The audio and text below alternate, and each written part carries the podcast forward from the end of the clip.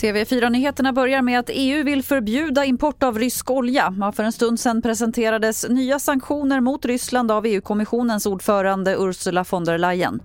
We maximize the pressure on Russia while at the same time, and this is important, we minimize the collateral damage to us and our partners around the globe because to help Ukraine, we have to make sure that our economy remains strong. Det handlar bland annat alltså om ett förslag om importförbud av all rysk olja. Importen ska fasas ut inom sex månader. Mer om det här finns på tv4.se.